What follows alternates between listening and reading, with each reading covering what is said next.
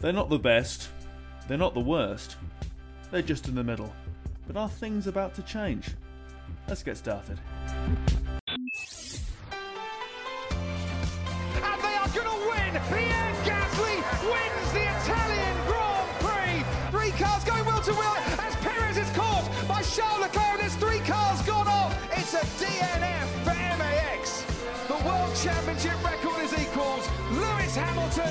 Seven-time champion of the world.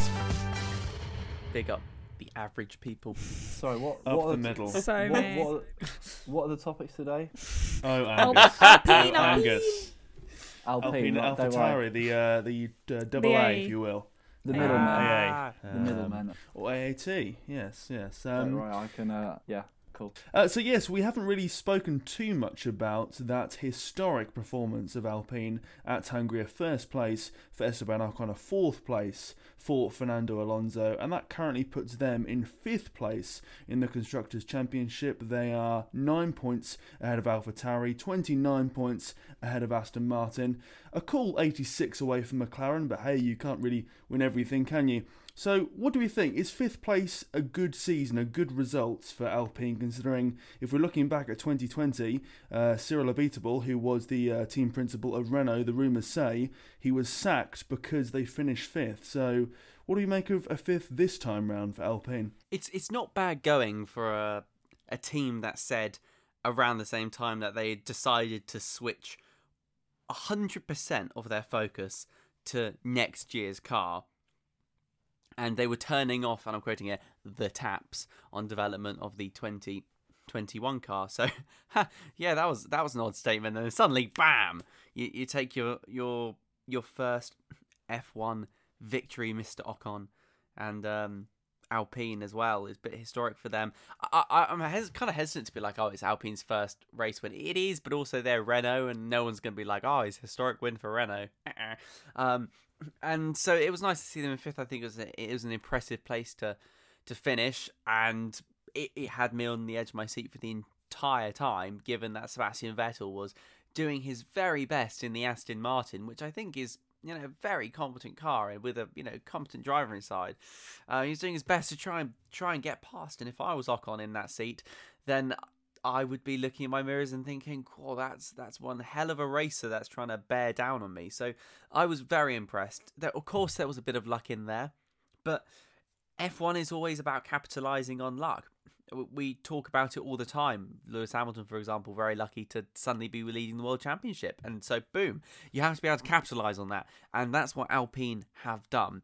So yeah, absolutely fantastic. They should be immen- immensely proud of themselves, and it's really solidified for me the the move to bring back in people like Fernando Alonso. I was very critical at the very beginning of the season, and you know, to some extent, I've got to eat my words a little bit. But Same. I will, you know, I, I still, I still say that they would have been successful with a new driver and to bring in some fresh blood. But their configuration they've got at the moment seems to be working, as evidenced by the fact that they've gone and won a Grand Prix, which is fantastic. It's kind of a shame. I kind of want to see what um, Cyril would have done if he was in the team and they won. Like, what kind of a tattoo would he have to get then? Or I don't know. Maybe they would like dip him in like French chocolate and cover him in marshmallow or something. What, what a horrible image. um, yeah. Um, you, Alpine are in a really weird position because they last year, if they'd taken their chances, sorry, the Renault last year, the same team, if they'd taken their chances, they would have come third, arguably ahead of McLaren and Racing Point. Um, and this year, McLaren are way ahead of them. Ferrari have gone way ahead of them, and teams like Alpha Tauri and Alfa Romeo have closed the gap on them. So you'd say it's a poor season, but they won a race. They've actually they've, they've done what Ferrari and McLaren haven't done, or Aston Martin, and won a race. Like it's so it's so mad to think of it. Like I'm looking at the constructors championship results here, and before Hungary, they'd only finished in the top six once, and that was Alonso in Baku. And, and other than that, they'd not even broken the top five, and then all of a sudden they get first and a fourth. Um, so that's like half their points in one race. So you could almost say that considering as well their season is geared towards we can't deny it a lot of teams are but alpine especially their season is geared towards next year Alonso came back not because he wanted to be fighting for 9th, 10th place in Alpine in 2021. He came back because he wants to see how the new regulations shake up the grid and if Alpine are going to be at the front of it in 2022. So their season is geared towards them then anyway. So almost even if they came like seventh in the constructors, anything would be a bonus for them this year. So fifth and a win, despite being overall a pretty poor season, because they are gearing towards next year, I think their season can already be seen as not a success, but definitely like a bonus. Um, they've almost got like they've almost got they always now know what that winning feeling is like. So next year they won't. It's not like they sort of they no one knows how to win in that team because they've all won somewhere before, but it'll be relatively recent and that could like that could be an underrated momentum like sort of build to going to next year you never know um but yeah they're in a weird position where they've gone backwards this year but they've won a race so it's it's hard it's hard to judge I overall, yeah I, I feel just going back to start with to a point that you that you made Tristan is I too was quite negative towards Alonso's return um just because I do have such an interest in the lower series, in the feeder series, that I felt it would almost wronged a couple of the younger guys who deserved a seat. But, you know, I still feel that way, but I disagree with what I said about how oh he's too old, you know, uh, you know he's proven to us now on multiple occasions, you know, just why he, you know, he's a world champion, and he he he's been driving exceptionally well, and I kind of those battles he's been having has kind of been classic F1 raw Mm. battles, and it it was really really nice to see. Um, so clearly he brings that with him. Um, and yeah, the team, you know, he must have returned to the team knowing, you know, with some hope that they could do something. Because as you say, he wouldn't come back to a team to sit around in, you know, the back of the points. I think that the season has improved. They're definitely on an upward curve. I don't remember. We'll have to listen back to all episodes, but at the beginning of the season, being like, "Wow, Alpine." I, I personally, I don't remember that. I remember, and like we may come on to talk to this later. I remember being like, "Wow, Yuki Tsunoda." Do you remember after testing, we were all mm, like, yeah. "What?" Yep, yep. I don't remember being like, "Wow, Alpine." They have just sort of they were there, but they've they're slowly. They're obviously working on the car. They're obviously learning from each race. You know, the the the, the drivers are understanding the car really well, and slowly, yeah, they are starting to make a, such a big impression in the sense that they're not just there in the races anymore. You're like, oh damn, like, did you see that move by Alonso? Did you see what Ocon did? Blah blah blah blah. And you know, Ocon winning a race was obviously so so great and the wins that we've seen you know like Pierre Gasly's and when when someone wins that necessarily doesn't always win or Sergio Perez and th- these they they feel so so good and so so special and I think Ocon is definitely someone that deserves it, and obviously he had such a rough time a few seasons before. Like he was in F1 and he was out of F1, and uh, he has proven to people that he's meant to be there. And you know the the best part about that is he doesn't need a Mercedes to do it because obviously he is a junior for a Mercedes, and people may have thought like his opportunity would come when he got into Mercedes if he ever does. But he's proven his talent in an Alpine, and so Alpine have now shown they have the t- car to win a race. Yes, obviously there's certain elements of I don't want to say luck, but like what else is happening around. However, good for them, and I think people are definitely going to pay a lot more attention to them now. So, uh, and I certainly will be. we weren't excited. You're right about Alpine, and I think partly that's because at the end of, of last year, when they were Renault, there was nothing to be that excited about. Yes, they got a podium, and then there was that whole tattoo thing going on, but there is a very big difference getting third place, second place, and then actually winning a race because t- so many things have to go wrong. You've effectively got to eliminate the top three teams Yeah. in Formula One if you want to get first place because it's much easier, therefore, to get on on sort of the third step of the podium. But I think that's why we weren't going into this thinking, yeah, you know, Alpine are absolutely going to smash this out of the park because you know, it it's like Haas coming along and then deciding to rebrand themselves. I don't know, uh, Haas Two, uh, Russian Boogaloo. Uh, The reality is, is, is they're always going to be Haas. It's just a, a rebrand of the name, and it's cool to get a, a historical name back into the sport. You know, nice to have things like Aston Martin back, but there was nothing there to get excited about. I don't think. And then there was that sort of weird thing that they were like, "Oh, we're going to bring back."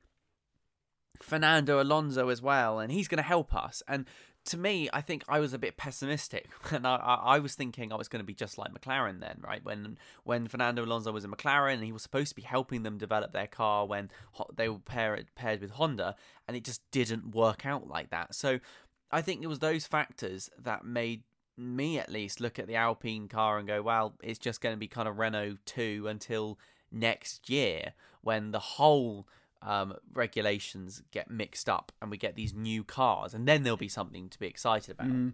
I think there was definitely a lot of sort of negativity or definitely negative uh, sort of psychological signals coming out of Renault now Alpine. You know, losing Daniel Ricciardo, doing so well for them, dragging that car up to you know podium places where it arguably shouldn't have been, and you know dragging the car as well up to nearly third, which looking compared to to that Racing Point car, which was uh, largely influenced by the Mercedes Mercedes, and then of course McLaren, which was going in an upward trajectory.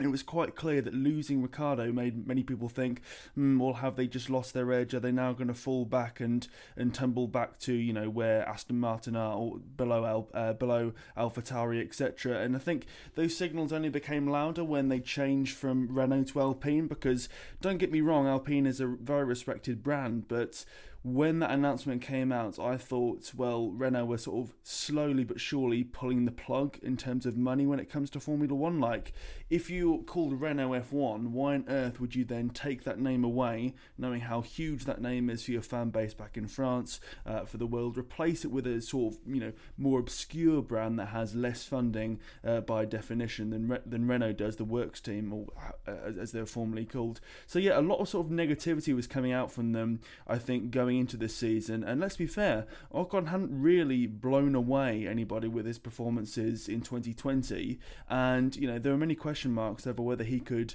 lead the team if um, uh, Fernando Alonso was going to be, you know, taking his time to get back into the sport after that, um, that uh, cycling injury and whether he really had, you know, the caliber to go on and, and score points consistently. Because, you know, rewind to 2020, there were many races where either he retired or finished out of the points, and the gulf was huge between him, him and Daniel Ricciardo. But um, it seems that any sort of, you know, nosedives or any sort of, you know, uh, spiraling when it comes to Alpine is definitely, I think, premature because I think they've sort of stabilised themselves now as being a very good um, sort of middle team. Uh, I think fifth is probably the peak for them, but there's no shame in coming fifth when you consider that you're behind McLaren, uh, Ferrari, Red Bull, and Mercedes that have more money, that have better talent, that have been in the sport for, for longer, really. Is this going to be a one-hit wonder then? That's my that's my next thought, and perhaps it's a bit of a sad thought. But what do you think? Is there is this is the only time we're going to see them on the podium realistically? Uh, this this season? Mm, May- yes. Possibly, but I wouldn't rule out a, a potential maybe third if you know, as you say, if there was some sort of issue with yeah. a Mercedes, a Red Bull, or a McLaren, or you know, uh, you know, maybe even a Ferrari, depending on what kind of day it is. Like, the, if there's issues there, then I, I don't I, I think what we've got to understand is I think they would probably be the best team to jump upon that opportunity if it arises. I don't think that necessarily yeah. they could achieve it outright, but out of the teams that are left, it's looking like they are the likely ones to be able to jump on it and make the most of it. And with those two drivers, the experience of Alonso and you know the growing experience and speed of Ocon and confidence as well, they you know they could be the ones I think to make the most of it. But whether you know whether that occurs just depends on what happens for the rest of the season. You know how intense the Mercedes Red Bull battle gets, um, and yeah, I think it's I I wouldn't say on this like on the podcast, oh yeah, they're going to get another podium this season because you know you absolutely have no idea what's going to happen, but. I wouldn't be surprised if they did. Yeah, same, same. I'm going to say on the podcast that they won't get another podium this season. Just that's my little. Ouch. I, d- I don't know. It's just the fact that, like I said before, they hadn't got a top five all season. They get a first and a fourth. It, I mean, it's clearly. I mean, we we watched the Hungarian Grand Prix. It was a freak result. Um, so much random stuff happened. Um, it manifested in, in an Alpine win. Um, just because Ferrari are quicker, McLaren are quicker. On on lots of days, AlphaTauri are quicker. Um, so yeah, I I just can't see it again this season. But with the rule changes, the regulation changes, who knows? They might who knows? They might come out next season with an absolutely rapid car. So we'll see. But I'd say that um, only one of the Alpha Alpha Tauris are quicker, uh, insofar that I think Yuki Tsunoda is a very inconsistent driver. We'll probably get onto him later, Yeah. but um, that's why I think Alpine are more likely to do it than Alpha Tauri, and I'd say Aston Martin as well, because whenever they finish, they seem to finish quite closely together. You don't normally see one up in third and one down in 16th, but you know, look at Alpha Tauri for example. You've got Gasly qualifying fourth, fifth, sixth, and then Yuki Tsunoda's struggling to get out of to, out of uh, the first qualifying session. Then he's swearing on the team radio saying, "Ah, oh, you gave him the better car." Well, shock, shock. You know what I mean? Um, but yes, that that's why I'd say they're more likely to to do it again, but it's still slim, sure. Before we um move on to AlphaTauri, if we do, I, I have a question. Do you think if Daniel Ricciardo was still there, he would be doing better than he is now Yes. in at McLaren? He- He hasn't been on form really though. Or, Or is it he doesn't understand the car? well, there's there's always going to be a little bit of that, isn't there? And and that, I mean, I don't know when when one starts saying, "Oh well, he's had enough time," because some some drivers take ages to to really get up to speed with the car. But to be honest, it's a really tricky transition. He's done it so many times now, moving to different cars. I don't think he's been necessarily that comfortable for a while. Um, I I suspect if he remained at Alpine, he would probably be pulling the same sort of results as Fernando Alonso. But I don't think he could have challenged uh, the in a in a defensive way Lewis Hamilton as well as Alonso did um, at the Hungarian Grand Prix. I feel that uh, what Alonso did there was pull out sort of an old school, like you know, slapping of Hamilton as he was trying to get past, and that enabled Ocon to take the win. Let's not forget that. So, I think on the whole, Ricciardo probably could be matching Alonso, um, and probably matching where he is in the McLaren right now. But actually, weirdly enough, as you say, Tom, because these this the the win gave them half their points, I think Alpine wouldn't actually be in as good a position if Ricciardo was still there. Um, and that might well change if Ricciardo uh, ends up picks himself up a bit in the McLaren and and uh, pulls an absolute blinder of a second half of the season. But as it is, I think it's worked out quite nicely for Ricciardo because he's got his dream, gone off to McLaren, uh, and then it's also worked out really nicely for Alpine because they have a driver that has enabled them to to pull something quite special out of the bag, and it's really nice to see when things like that happen and and the stars sort of align in that way. And going on to another team that famously pulled something out of the bag at Monza with uh, Pierre Gasly winning that race, let's talk about AlphaTauri. Now, this comes after the team principal Franz Tost said there is no alternatives to a Gasly Tsunoda lineup for 2022, uh, with uh, drivers like Nico Hulkenberg, potentially Valtteri Bottas in the wings, and one young Alex Albon, who is currently the reserve driver uh, for Red Bull and still part of the academy, we're told. Do you think that's the right thing for him to be saying? Do you agree? Are there no alternatives to a Gasly Tsunoda lineup for next season? I think that's a bit rude to Alex Albon, to be honest. Like, look, I personally don't think that Alex Albon is any worse than Yuki Tsunoda. Um, so I think it's a bit harsh, but I can see what he's saying. And I'd like to say that Alex Alex Albon doesn't even need them because apparently he's rumored to go to IndyCar, and good for him. I mean, I think IndyCar is going to become more and more exciting over the next few years. You've got Christian Lundgaard heading over there, smashed it with a, with a P three and or P four in qualifying his first ever time sat in the car.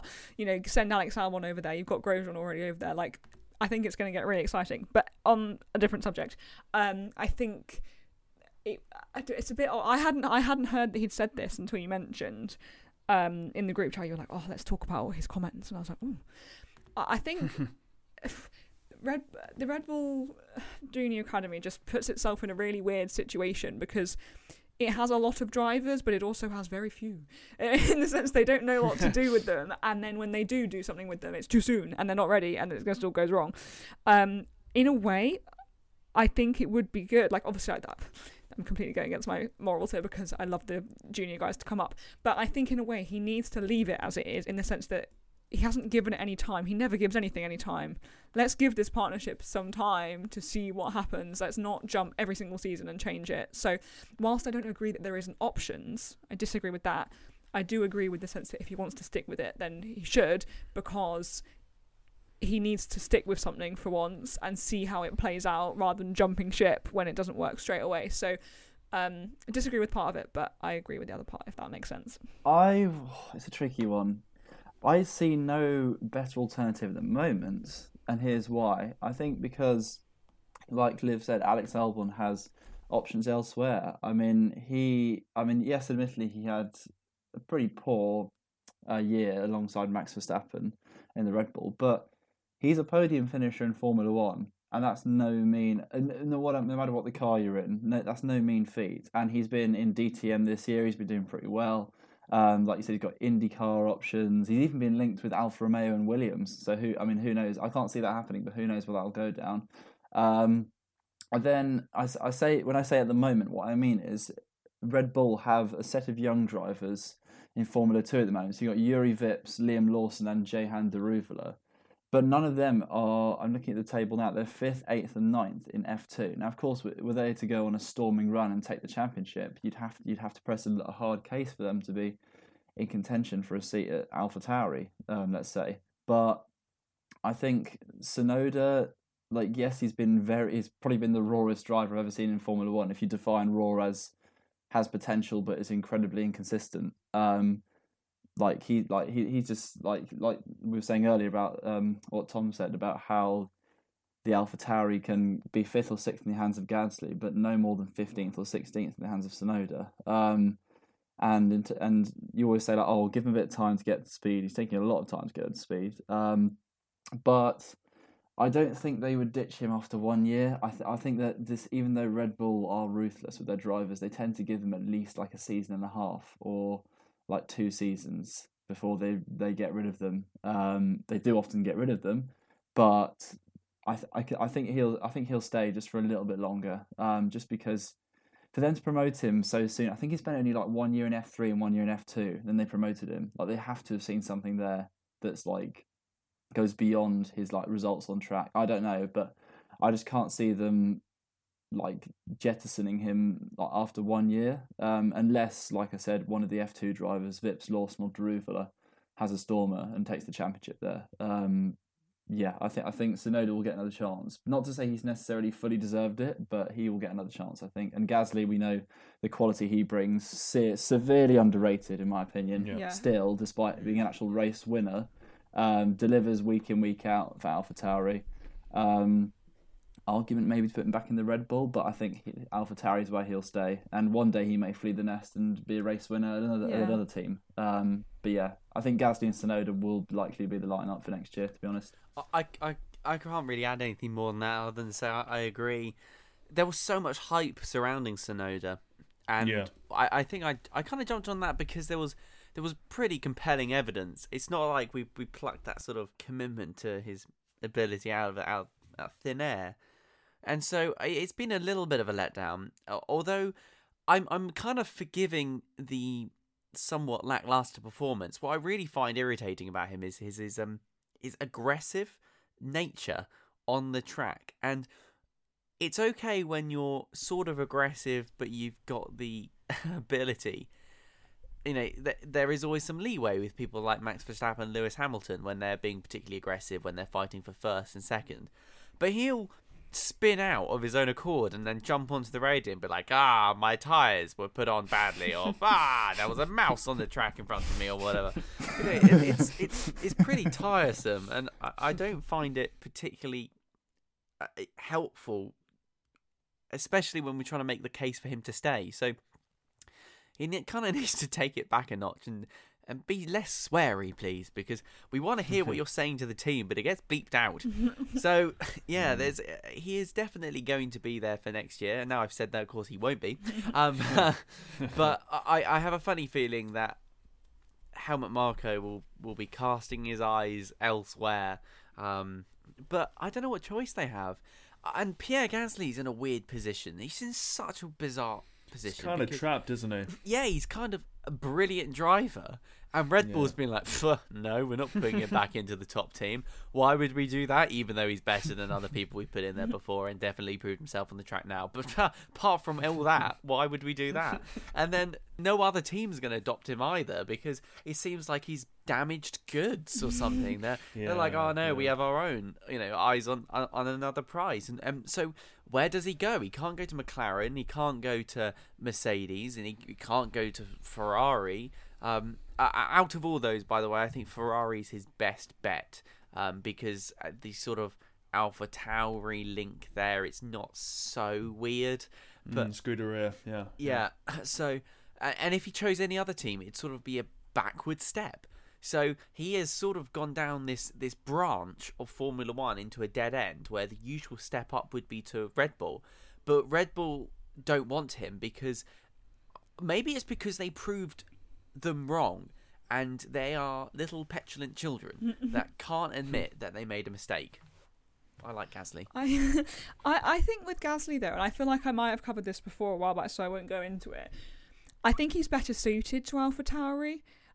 The, way, like, okay, maybe I'm getting too into like personalities and like you know, it's at the end of it's a team, but he the the atmosphere at Red Bull is honestly not good for people unless you're Max Verstappen and everyone is like on their knees in front of you praising you. It's a difficult environment, and Alex Albon proved that. Pierre Gasly's proved that. I mean, like Sergio's doing okay, but do you know what I mean? It for me, that's not the environment that he thrives in. It's a different kind of pressure, and he's proved he he you know he, he was still the same driver when he was at Red Bull, but he wasn't as good. I like where he he is in this in with AlphaTauri, so it's it's it's more friendly i guess it's more homely they feels like his family you know his his main guys traveled with him both to and from toro rosso to then red bull to then Al- alpha tauri his main sort of crew and that's where he's he's the lead driver he's relaxed he's passionate and i think that that's why his performance has been so good and i i genuinely think if you put him back there the performance wouldn't be the same as it is right now so that's what what I think about Pierre. Um, and I agree, like he could go elsewhere at some point, but I, d- I don't necessarily see it being Red Bull. And with Alex, obviously, we briefly said, oh, you know, you know, he's got these other options in IndyCar, and I would absolutely love that. But I do think, I mean, as would many, if you know Helmut Marko turned around to him and said, "We've got you an F1 seat," there's absolutely no way in hell Alex Albon's saying no. But you know, would he Helmut ask because he has his other options? I don't know. But you know, obviously, there's not many people in the world that we, you know, the drivers in the world that would turn around and say no, thank you. Um, but whether he would be asked at all. Um, and it's interesting you mention some of the F2 drivers there. Um, like Jüri Vips is in fifth at the moment in the standings, which of a big grid, at least like 22 or something like that, is is not bad. Um, and also Liam Lawson does deserve, uh, you know, a shout out in the sense that he's just been a bit of a rocket this year alongside Oscar Piastri, who I think is a Ferrari driver academy. I'm not sure. You know, they're pretty young and they've just sort of arrived and they're doing really, really, really well. So there is certainly these options, but I would agree that they probably are too young at this point. Um, and in a way, Yuki Tsunoda might even be too, too Yeah, unexperienced to be yeah. an F1. But as you say, they didn't much have much of a choice. We would have kept Alex. Mm. Well, maybe not. I don't know about you. I would have kept Alex. But anyway, he made that choice. Whatever. I don't think he will change it now. So that's sort of. I think we can all agree that that's probably going to be the case. And then, as you say, Tristan will be proved wrong. uh, As I said in podcast gone by, I think roughly this time last year, that um, Tsunoda needed to win F2 and then he'd be ready for F1. And I think that I'm kind of right insofar that Tsunoda's done fine. He's 13th in the Drivers' Championship. But when you compare that to 8th of Pierre Gasly, who's ahead of Daniel Ricciardo, as well as both Alpines, it kind of shows the imbalance that AlphaTauri have. Uh, Pierre Gasly is a, a big fish in a small pond, and Tsunoda is a small fish in a small pond. Uh, it's one of those where it's the danger, isn't it, of having one driver that's vastly better than the other, because then you're over reliant on one driver. And I'm not saying for one moment AlphaTauri go. I'm afraid Pierre Gasly, it's time to go, mate. We're getting back Alex Albon. But th- th- there's the danger that comes with that. And granted, yes, Tsunoda's in at AlphaTauri, and now there's no chance that they're going to go, actually, we were wrong. Time to go back to F2 and only come back when you've won the championship. So that horse is kind of bolted, really. But um, but yes, I think there are no alternatives insofar that I kind of see that Alex Albon's not going to be given a chance, at least with AlphaTauri, I'd say very, very maybe with Red Bull. I think if all the stars align, but he's got to go through many barriers and brick walls for that one. So I think that's sort of a sort of a um, a false a false dream, if you will, in that regard. But yes, um, Tsunoda does need to grow up a bit. All this sort of swearing, yelling, blaming the team. Oh, you've given him the better the better gear. You've um you've put the tire. What do you say? Um, it's impossible to drive this car in a final practice of Spain. Which um, I mean, if you're saying that, go and speak to Haas and Williams maybe because they can tell you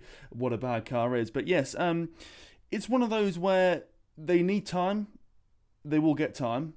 But how much time do you give Tsunoda? Because I think if he has a similar season to this season, then question marks around about how good he is especially considering people will go, "Oh yeah, he was that guy that did really well in testing," and oh, he's like 13th now, just out of uh, you know equal points with Lance Stroll, and you know not too far away from Nicholas Latifi, who's just you know got his first point. So, hmm, yeah, I mean, time for Tsunoda to prove himself, but Gasly is.